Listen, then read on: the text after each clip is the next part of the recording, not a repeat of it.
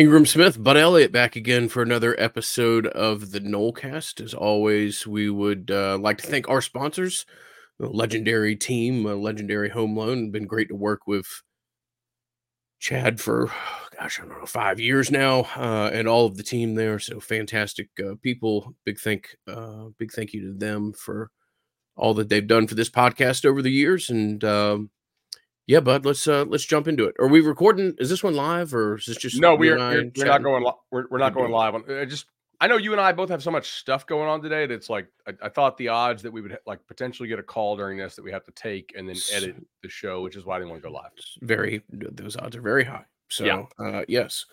All so, right. Cool. Um. All right. We have not had each. By the way, Happy New Year.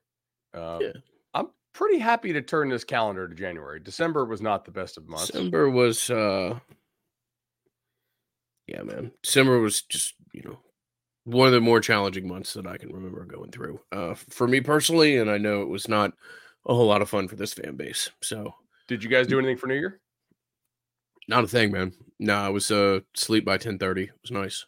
We did a little uh staycation. So uh I was in a uh a fivesome with uh uh, golf. Uh, mm-hmm. Uh, just to be clear, uh, with uh, buddy mine, he's like a plus one, and then another buddy and uh, another buddy, and then also Danny Cannell. And Cannell hit like two 70 foot eagle putts. So we ended up winning uh, the two night stay at a fun hotel downtown and uh, so a little staycation, no kids, which was uh, cool. So thank you to Danny uh, for just dropping putts like crazy. And we we so we won the uh, the Citrus Bowl uh, tournament back in April, and I was like, I got to use these nights before the end of the year. So that's uh that's what we did. I did watch the Orange Bowl. Um, man, I went 47-13 on my prediction. I thought that was kind of aggressive, and uh, I'm not really worried about the Orange Bowl for FSU's culture. In hindsight, was this a mistake to have played it? Because I said on cover three that I do actually legitimately believe had it been the Cotton Bowl or the Fiesta Bowl, that FSU would have found a way to not play the game. Like, I think because you have such prominent alumni, uh, I'm not hearing you.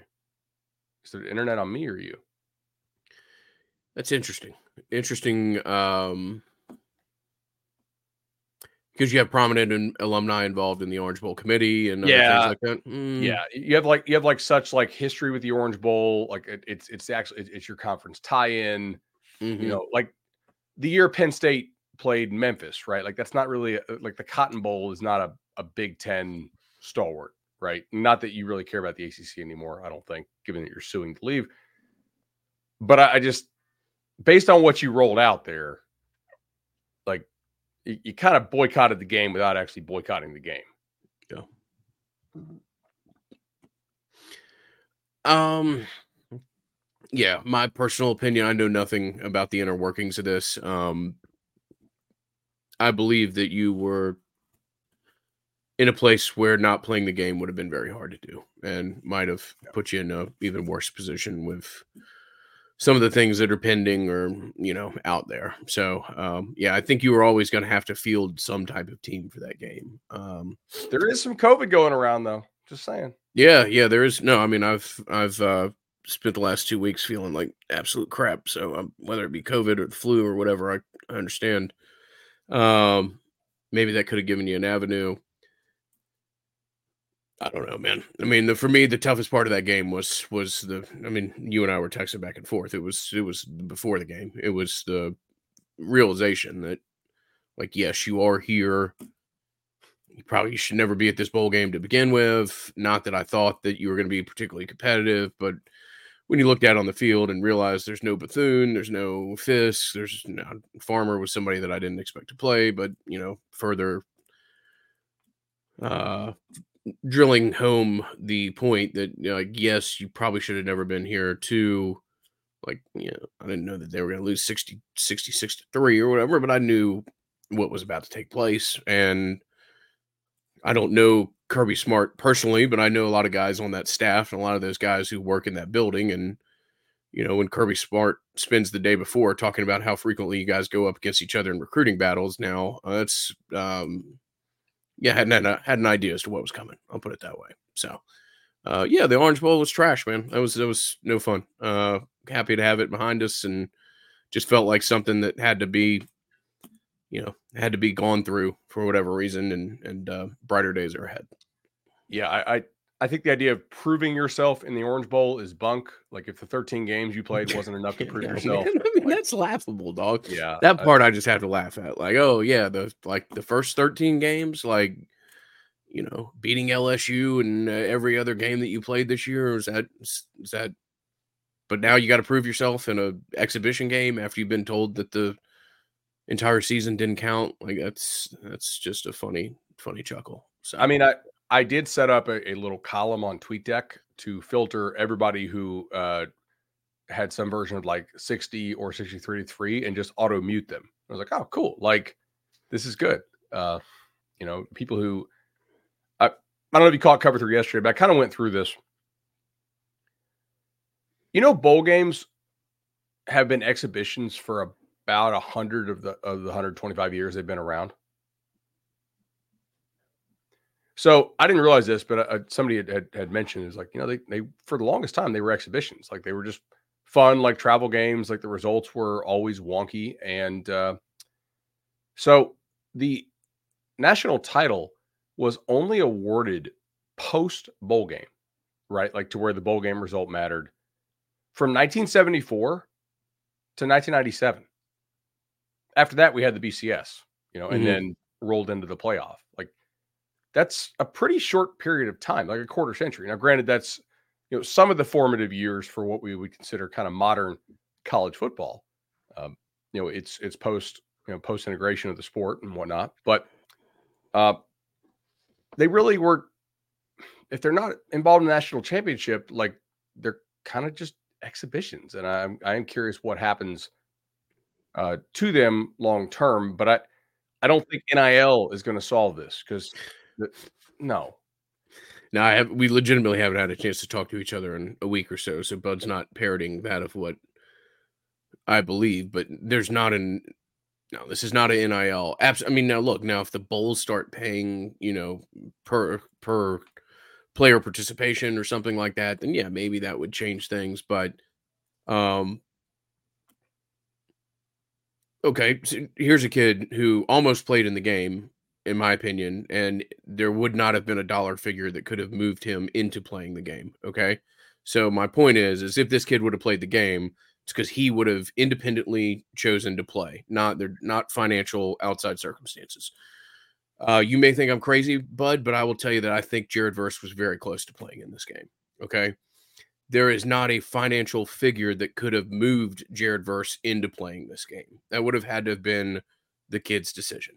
Um, there are you know things structured in in ways that you can do that um, but ultimately i don't think these kids opted out because of anything to do with nil and nil is not going to be the solution to have these kids be playing at bowl games that are otherwise glorified exhibitions at least just from one man's perspective and one man's experience on the subject matter. And and the business of bowl games right? So bowl games have exploded because of TV. So in 1997, there were only 25 bowl games. Now we have what, like 48? I think something, like that, 44. Yeah. And they, one owner of almost all of them. Yeah, they so. exist to fill TV inventory. The most casual college ball audience you have all season is bowl games. It's mm-hmm. people who are sitting on the couch all the families are together. You've come in, you know, maybe you're spending the week with your family or whatever. You're watching for the jersey, not the name on the jersey, right? It's just filler content for for the most part ESPN. Like ESPN owns more than half of the bowl games. Now the bowl games themselves, a lot of them are set up as nonprofits, and and some of them actually do do some good work. Uh, Dan Wetzel has two books that you guys, I, honestly, I think every college ball fan should read. Uh, Bowls, uh, what was it? Bowls something in Tattered Souls, I think, is the one, but the other one is Death to the BCS, mm-hmm. right? Where you know, he kind of talks about how the bowl system actually works and whatnot. Anyway, like the bowls, I don't think it's worth it for them to pay players to pay players to to play. It just I don't think that makes good business sense. You know, it even if you do, are they really going to care? I mean, Malik Nabers for LSU played the first half because he wanted to get a record, and then sat out as LSU came back. You know, and, and and beat beat Wisconsin in the second half. I, I don't really know. Uh, by the way, Daniel's backup is legitimately good. Like I, I think LSU got one there. The, the Nussmeier mm-hmm. kid. Yeah. Um. I mean, yeah, I don't take a whole lot away from the Orange Bowl. I did think that it was some of the balls Brock Glenn threw were uh, like nice on target downfield throws. So that was encouraging. He looked more comfortable, much more comfortable in this game than he did against Louisville. And uh, I, I, can see some of the glimpses of things that you saw early this year in practice that the staff really liked before he, you know, before he hurt his his thumb. Yeah. Uh, so yeah, nice little scale up by Brock. Uh, Kentron Poitier had his best game of the season. Um, a guy that you would expect to be a large part of the offense moving forward. Um, yeah, that's about it. You know, I mean, yeah. from from the positives. So um, I'm just not going to be particularly critical of of anybody. I mean, I talked to a couple of those guys uh, that ultimately chose to not participate, and um, yeah, I mean, their their concern was like, I mean, well, they knew they what just, was going to happen. They knew what was going to happen, and they also knew that they were going to be, you know, getting signals from kids who hadn't otherwise played, like that weren't going to be able to line up right. Yeah, they just knew. So, um, I respect everybody, you know, anybody, and and also, and Bud, you know, look, you, I told you this, I think the Sunday after the game, after the Louisville game, uh, basically, I think every kid that I told you who I thought might not play didn't, with the exception of Deloach. Um, Yeah, you were dead on. A lot of those guys were got through this season on duct tape and bubble gum, man, and and I mean keeping their bodies together with duct tape yeah. and bubble gum, and chose to have surgery, chose to have a medical procedure as soon as they could, because as soon as you know you're not playing in the playoffs, then yeah, no, I'm not going to play another game as a defensive tackle with a broken hand. I'm not going to play, you know, if I've got to get ready for the draft, then I need to go ahead and have my shoulder done. I need, you know, like it's, I don't even, I, I don't even classify that as an opt out. I just classify that as common sense winning the day. You know, I, I just, you're yeah. not, you're not going to go play in a game if you've got to have work done and then got to go get ready.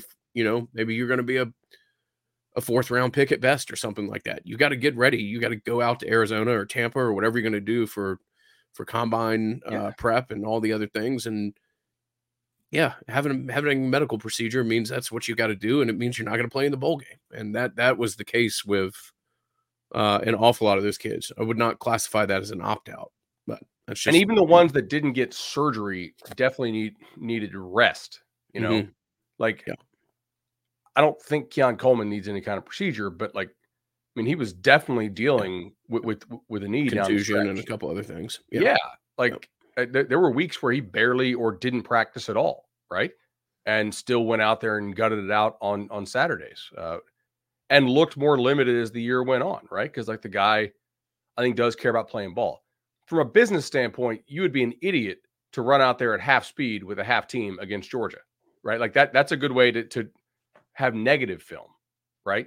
So no, I, I don't knock any of those guys. Um, and, and like I hope they were encouraged from what I had heard to go and, and, and, get it done. Like, hey man, like get yourself right for pro day. We appreciate you playing through stuff during the year when when you could. Like it, it's it's time. You go to college to prepare yourself for your career. Yeah. If your career is playing professional football, it's a very short career. Tatum Bethune gave you two and a half quarters on one leg in the yeah. ACC championship game. Okay, good for that kid. Yeah. You, that that's when you needed it. That's when you needed a kid to put the team above himself, and he did. You don't you don't need that for an Orange Bowl exhibition. And I know it sucks to sit on your couch or to be in that stadium like I was and see, you know, third string Georgia go score another touchdown. Yay, let's play, you know, uh, glory, glory, and all the good stuff. And I'm being very sarcastic when I say that, but that's the right decision. It's the right decision for everybody involved. So, um, season was special, spectacular. It was 13 and 0, and it got blindsided uh, the Sunday after the Louisville game, and, and the season was over. So, um, you know, that's just how it is and, and how it played out, unfortunately. The, the other positive I think you can take from this is, and I, I mentioned this post signing day, right? And it wasn't a, they don't know what they're doing. I just openly asked, like, does Mike Norvell know what a big time recruiting operation looks like? Right. And I think that's still a very open question. I think the floor for a Mike Norvell program is extremely high because I, th- I think he does have good culture. I think he has good player development. I think he has good coaching. We do not know if he can recruit high school at a championship caliber level. So far, they have not. Right now, that's not him entirely, but it is the staff in terms of how hard do you work him. Right? Do you get outworked and do you have the actual sales ability? Recruiting is sales. It is a skill, right? And this is a player acquisition business. I do think that Mike standing there on the sideline has to be like, damn, dude, my assistant coaches have the ability to go get guys look like that. Because the players Florida State has do not look like the players Georgia has physically. They're not built the same. They don't certainly not after the first 11. No. Right, exactly. And the first 11, for the most part, came from the transfer portal. So, you know, it, it I, I actually think that could be a positive for Mike. Mm-hmm. It, it, like, like, because that's the first time he's really played somebody who comes from the Saban tree that has had it rolling a little bit, right? Mm-hmm. Like a Bama, a Georgia, um, you know, and and Oregon now. I I, I think under Lanning, right? Who Lanning actually worked for Mike, but he actually also worked for Kirby, which is kind of where I'm like, that was sort of who I was going to. It's like, all right, Lanning worked for Kirby. He seems to understand what it takes to recruit at that level. If you look at who Mike has worked for, he's never worked for an elite recruiter. So I think it is still an open question as to whether he understands how it's supposed to look in terms of the process. But now he does know how it's supposed to look in person, seeing those teams up close. So I, I am curious to see how things evolve throughout his career. Like you just, I think he's a great, a great coach and somebody that I think Florida State fans should be extremely excited that they did sign to the extension. I think he definitely knows what he is doing overall, and every coach has room for room to improve. So uh, I think that was probably good. Something else good, I think getting DJU in is a good move, right? Uh, it just, I think he's a like reasonably decent to good college quarterback when you understand his strengths and weaknesses. And my personal goal for this upcoming season is to avoid like a material backslide, right? do things to secure the floor of the roster to where you are not going six and six or seven and five, right? Eight and four doesn't kill you. It's a it's a, a somewhat of a step back, but like it, we understand, or I think I think this is a rebuilding year because I don't think Mike has much talent on this roster, right? You know, but like, yeah, it, it, it's yeah.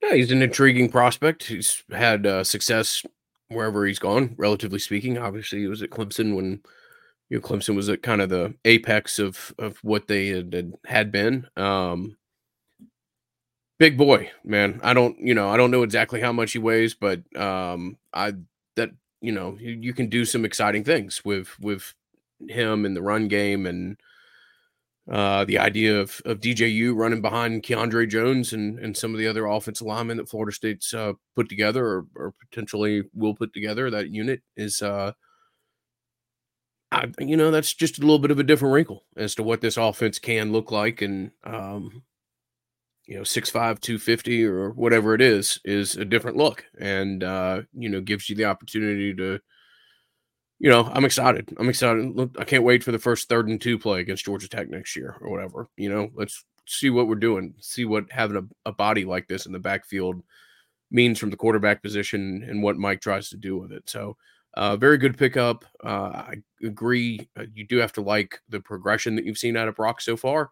Uh, this gives him a chance to, you know, fully know his role and watch it develop. Um, and I think the coaching staff is very um I, from what they can tell about Luke as well, they feel like they've hit there already. So the coaching staff feels very confident that they have two young quarterbacks who are very dynamic and have the potential to be big time, big time players. And DJU is a great bridge to get you to those two kids. It if you want like real reasons for positivity in the coming years, I, I think number one, head coach, number two, quarterback room, right? That is the most important position in football by far. And look, do I think DJU is going to be the starter? I do. If for some reason Brock Glenn beats him out, giddy up because that means he's taken a big time leap in his third semester on campus. Or no, uh, because he got hurt. Yeah. All right. So basically, like, like a year on campus, he'd have taken a huge leap because, like, we, I think we have a reasonable understanding of what DJ is. You know, like I don't think DJ is a superstar. I'm very skeptical of all of these guys who are like 23 years old coming back to play another year of college ball at quarterback, right? Like if you had, like if you're going to be a top pick, you would go to the pros for the most part. But it can be a really nice thing to have in college. Like Bo Nix is not going to be a top pick. It's a damn good quarterback. Jordan Travis not going to be a top pick. Damn good college quarterback. There is a market for these guys, and I think that it does help you secure your floor quite a bit, right? I, I I'd be very surprised now that you have quarterback secured if you had some kind of major backslide season where you went six and six or seven and five. I, I don't I don't think that's going to happen now. And I think most of that is because of quarterback and coach. Like I trust this this coaching staff not to screw around a lot on game day. And I think now that you have quarterback that you can trust or that, that they like, and it's not a great year for, for quarterbacks in the portal, by the way, right? Especially not with Cam Ward uh, deciding to go pro, which, you know, like if the guy doesn't want to play college football anymore, which is what I had heard, you know, it was like the, the parents kind of wanted him to, but maybe he didn't want to play more college football.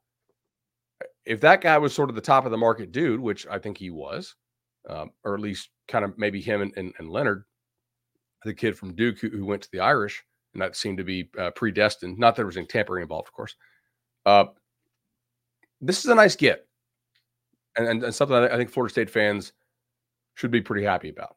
You know, uh, other needs in the portal.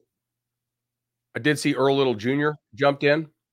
Um, he was a guy that Florida State recruited heavily, as well as uh, Miami did, and then he ultimately chose Alabama. Uh, he was coached by a dude named Pat Surtain, who is now the defensive backs coach at Florida State. Uh, I saw my friend uh, Zach Blostein from Noles 247 just reported that he'll be on campus today. So, mm, okay. good, good report there from Zach. And uh, I think you love your DB room if you can add another experienced safety type player. You know, to to guy who, who can play nickel, can be a versatile dude, kind of like uh, like the role Jammie Robinson was able to fill two years ago with the versatility. I, I think that's uh, something you definitely don't don't turn your nose in, right? So uh, that would be that'd be nice to get. Um, they still need to, to I think fill needs Probably need an offensive lineman, a, a veteran guy. Uh, although I did see, congrats to you, uh, a lot of the offensive linemen have announced relationships uh, with the Battles End that they'll they'll be returning.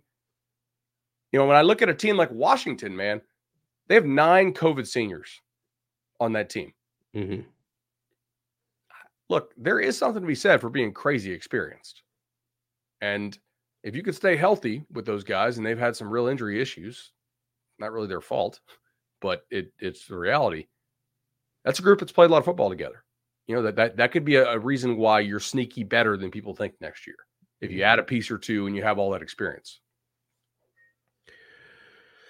Be very interesting, man. Yeah, I mean, I think you're going to be pretty solid at running back uh, with the guys you bring back, and and and any you know additions that may occur down the road there. Um, I think you're um going to love Kam Davis.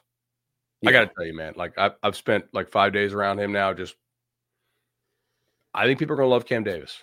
I, I understand running backs are devalued, and I know the top end speed may not be amazing, but it would not shock me at all if Kam Davis leads his team in rushing next year.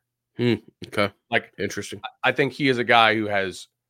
I just I watch him. I'm at this Under Armour game. First of all, respect anybody who's still playing in these, right? Like that. Like I think almost everybody who is kind of loves ball. So mm-hmm. like that, that that's but it's a guy who takes it real seriously. He's about his business. When you talk to him, he he takes a second to answer. He's real thoughtful with how he answers. Like he, it's like talking to an adult. You know, he he seems to be about his stuff. It, I think he understands offense. He played quarterback. He also catches the ball real well. I've seen him do that in seven on.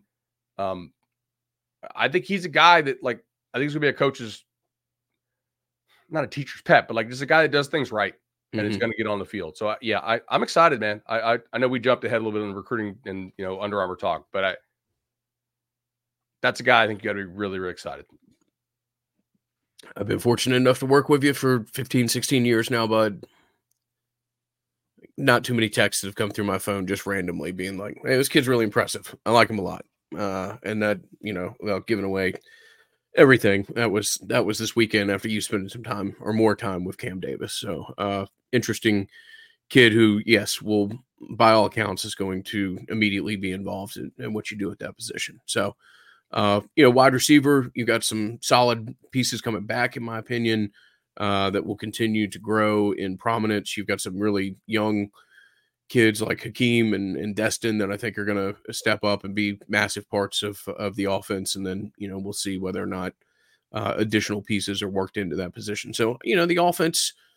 Uh, you can figure out a little bit more what you're doing at tight end. Obviously, Morlock's going to be what you kind of build around everything around there.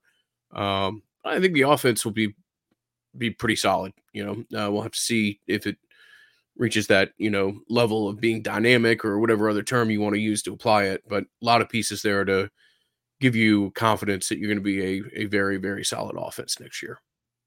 And it's like I don't know what would have to happen for me to be like, yeah, this Mike Norvell led offense is going to suck. But it would take a lot. Like mm-hmm. there are certain things we just kind of know that based on the coaching, the scheming, the development, the purpose with which they play, you're going to score points typically, right? And they had some struggles this year at times, but they did usually find a way to work around it. Um, one area that I do think that they need to address on the offense, and it's actually a good year for this in the portal. It looks like it.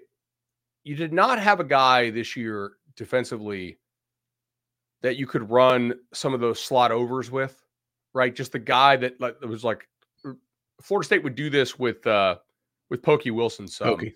Yeah. in, in, in 22, right? And from a variety of, of alignments, but and, and this is not a commentary on losing Pittman because Pittman was the slowest receiver you had on the team. So it's not that, but it's like you did not have a guy who was an absolute blazer, like speedster guy and I do think that that is a, a piece that there are guys out there in the portal now who are looking for second chances or maybe are, are from the state of Florida. Uh, that's a benefit of coaching at Florida State, right? Mm-hmm. That the benefit is in the name of the school, Florida State University. A lot of guys want to come closer to home, or maybe they weren't they weren't guys who were obvious FSU talents at the time, but they've since showed something at a school or looking for a second chance or whatever that that's a piece that you certainly could add to this offense because I think the big bodies in the room, I think you like, right? Mm-hmm. I mean, Kentron made some plays in the bowl game against Georgia. He's a dude who had a good spring. You and I were both a little bit not concerned as much, but it's like, all right, if you're going for it, going for it, like make the playoff. I think in another year of seasoning for Kentron would, would would be would be ideal, or not have to rely on him in 23 as much, right? 24, maybe he's a guy you can rely on more. You know, maybe Hykeem, as you mentioned, takes a big step. I'm excited to see all those dudes. Um, defensively, oh, I did think Cryer played hard in the bowl game. Yeah, agree. Right, like some of these guys, I don't know. Some guys just love ball more than others. It's gonna be on, on, on any team, really. Um, not somebody that had gotten to play a ton either, and somebody that was starting to earn snaps towards the end of the year. Um, yeah, a guy that you know will certainly be part of your what you're doing at linebacker next year. Totally agree. Um, D line, I think you want to continue to add pieces off the edge. Gilbert Edmond did hit the portal. Uh, look, Florida State has a so far a very high hit rate in the portal. They're not going to bat 1,000. Nobody does, right? And, and well, if, if they do, they're not on my spreadsheet. But Florida State definitely is one of so far, and it's year to year, but like they're one of the best portal teams out there and deserve credit for how they've attacked it and how I think early on it was definitely a market inefficiency to exploit, and they did so. Got to, I think you got to add some more pass rush, right? Um, we'll see how that works and uh, who they're able to get in that space, uh, continually changing. And I mean, could you add another D tackle? I guess definitely need some help at linebacker. If if you get Earl Little Jr., who's visiting today, uh, I don't know how much more help in the secondary you you need, depending on certain movement that you know could or couldn't happen there. But I I could see this team coming together and basically having a season where it's like, you know what, not going anywhere. Is it a bit of a rebuild? Yeah. You know who else I think has a rebuild next year? Michigan, as long as JJ McCarthy doesn't come back. Now, if he does, then they'll probably be really damn good again. But like you aspire to recruit at that sort of Bama, Georgia, Ohio State level because of the competition it breeds in practice amongst like abil- like abled players. And also because of the lack of like enormous drop. Like they don't really have as many rebuilding years. They go through more reloading years. And that's why I bang the drum on the high school recruiting so hard. You know, because you're not as up and down, I guess, as um, as the portal can be. You know what I'm saying? Yeah, uh, I I do see that. Um, you know, we'll have to see what this looks like after uh tonight. I guess tomorrow. What you get if you played in one of the six bowl games, you get an extra four days to enter the portal or whatever. Um, yeah. It's going to be very interesting to look at what the you know consistency rate i guess of retaining high end uh high school kids in in this era of unlimited transfers etc etc uh, i'm i'll be fascinated to go back and look at what you know some of these classes two years ago put together by the bama georgias etc of the world.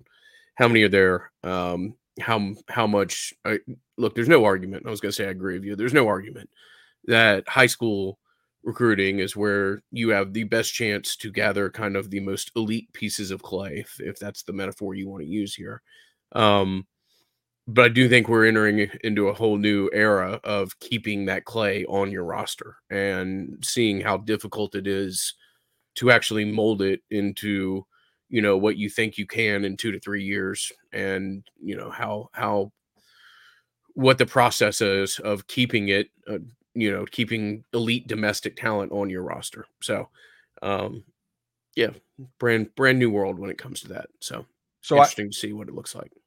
Agreed, and I, I think in some cases, if you're getting guys off like those four or five teams rosters, there's a bit of like an adverse selection because I think we have to assume that as rational actors, they're going to look to keep the guys they really want to keep. But you can't always do it, right?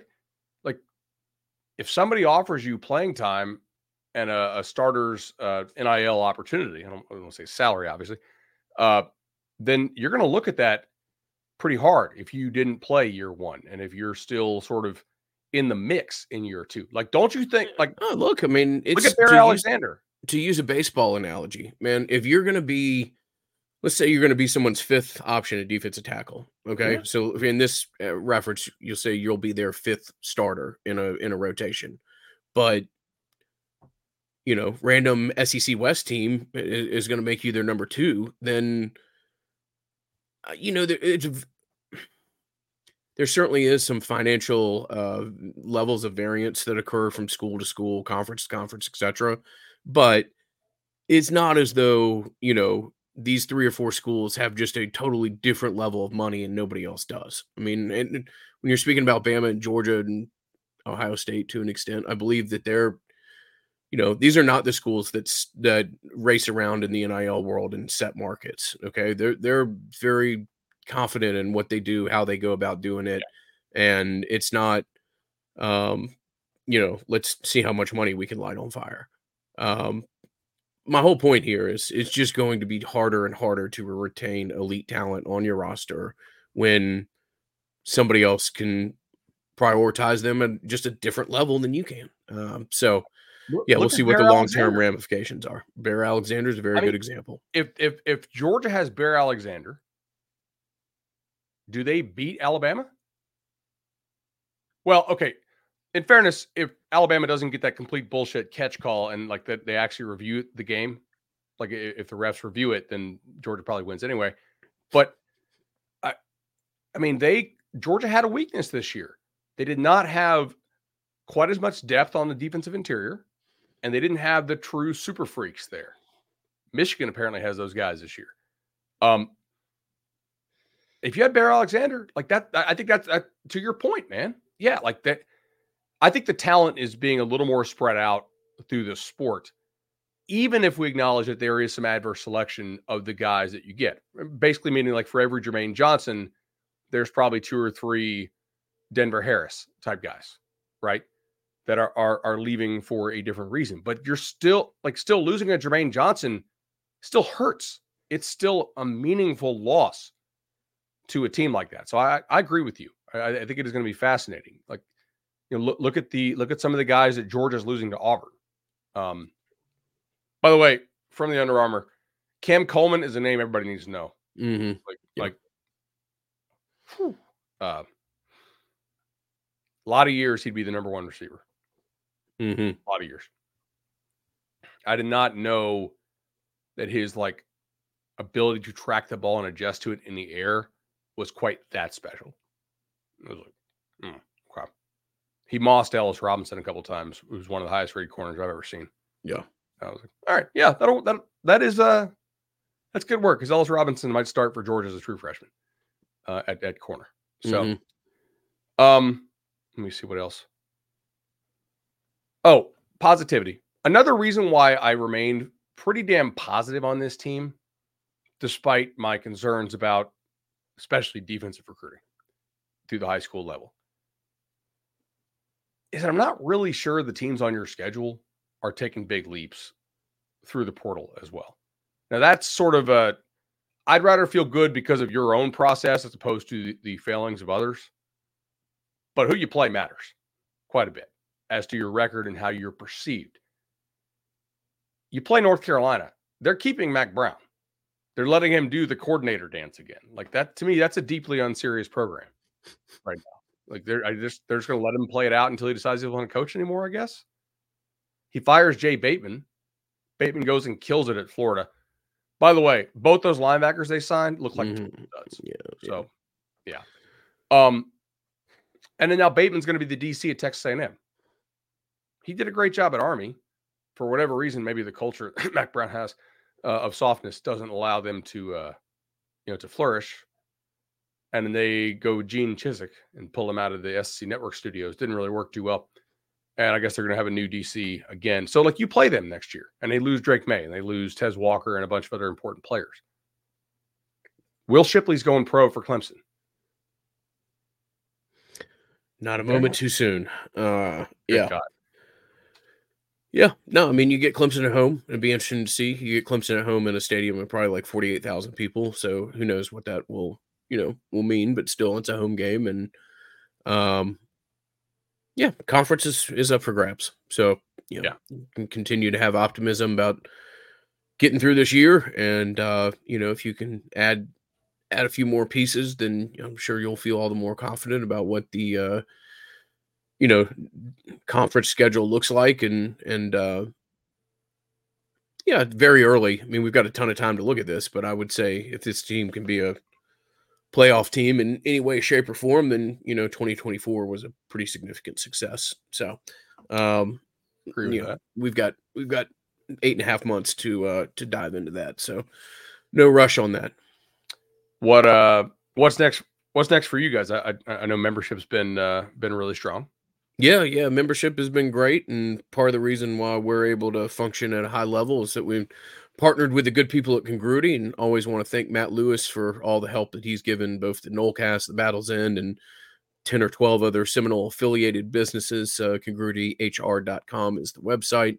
Matt Lewis has been a great guy uh, for us to work with, a great friend of ours, and a uh, massive resource to any business that I've been a part of that we've uh, chosen to partner with Congruity and uh, appreciate the uh, inflow and consistent inflow of interest uh, in partnering with him from other listeners. Um, so, but no, I mean, uh, Battle's End is uh, just keep plugging along. You know, we play the the role that we do here, and um, in, in retention and, and other things that uh, are top of mind as we you know turn the the calendar to 2024. But uh, I've had a great surge in membership over the last month. Again, hate the catalyst uh, that brought that surge uh, to be, but it certainly allowed us to, um, you know, mature as an organization, and we're excited about the role that we can continue to play to support Mike Norvell and, and the broader coaching staff.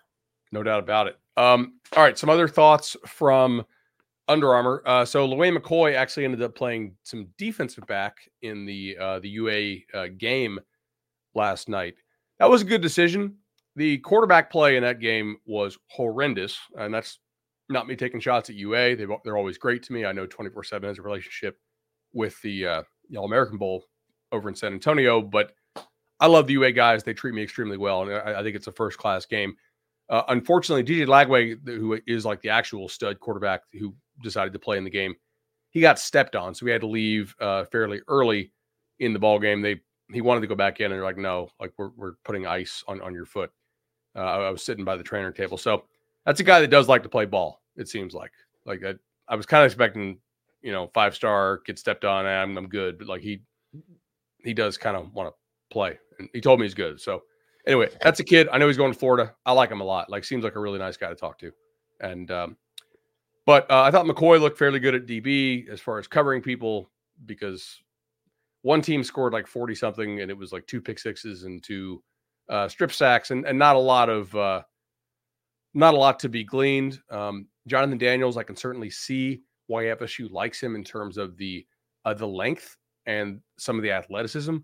He's just gonna need a lot of seasoning, man, in the weight room, mentality, you know, and technique as well, right? Like just understanding how to play the position of offensive line is uh, at Atkins has something there that I think he has a, a chance to be a player, but uh, I would not anticipate it happening soon. Uh, you know, I, I, think that's a guy that's probably like a year three type dude if he hits. So, just to kind of give people timetables there. Ultimately, um, not a lot for FSU, I believe, at the at the the what what I'll call the Army game, the, the All American Bowl out there in uh, in San Antonio. I'm not going to that this year uh, because we have like 70 people from 24 7 sports uh, at that. So I stayed behind to do the, the Under Armour game last night. Um, I think that's, I don't know, like that's pretty much all the FSU stuff I got for right now. uh, good deal, man. Yeah, no, I mean, it's, um, it's an interesting time here. Um, interesting time with a lot of different things going on. Uh, great for us to be able to get back together, connect post Orange Bowl. Uh, you'll have to forgive us if we, um, you know, omitted a play-by-play review of that game. Um, it is what it is, and it was what it was. Uh, so, you know, this kind of goes into the stretch here where Bud and I check in about every week or so uh, with you guys leading up uh, until spring, and we'll have a a little bit more of a concentrated recording schedule there. But uh, you know, rest assured, we will be here with any kind of uh, significant news as it occurs, and um, you know, we'll have a a show in the next five or six days to kind of look back at what you know portal window number one looked like. So, yes, sir, buddy. I will talk to you next week. Absolutely. Uh, before, always want to thank our friends at Charlie Park. I'm headed down to Tallahassee in about 17 minutes, and uh, we'll be there at some point over the weekend undoubtedly. So charlieparkrooftop.com is the website and a place that uh, Bud and I always make a uh, attempt to to frequent when we are in town and want to thank them for all the support they've given us over the years. Awesome, man. I will see you soon.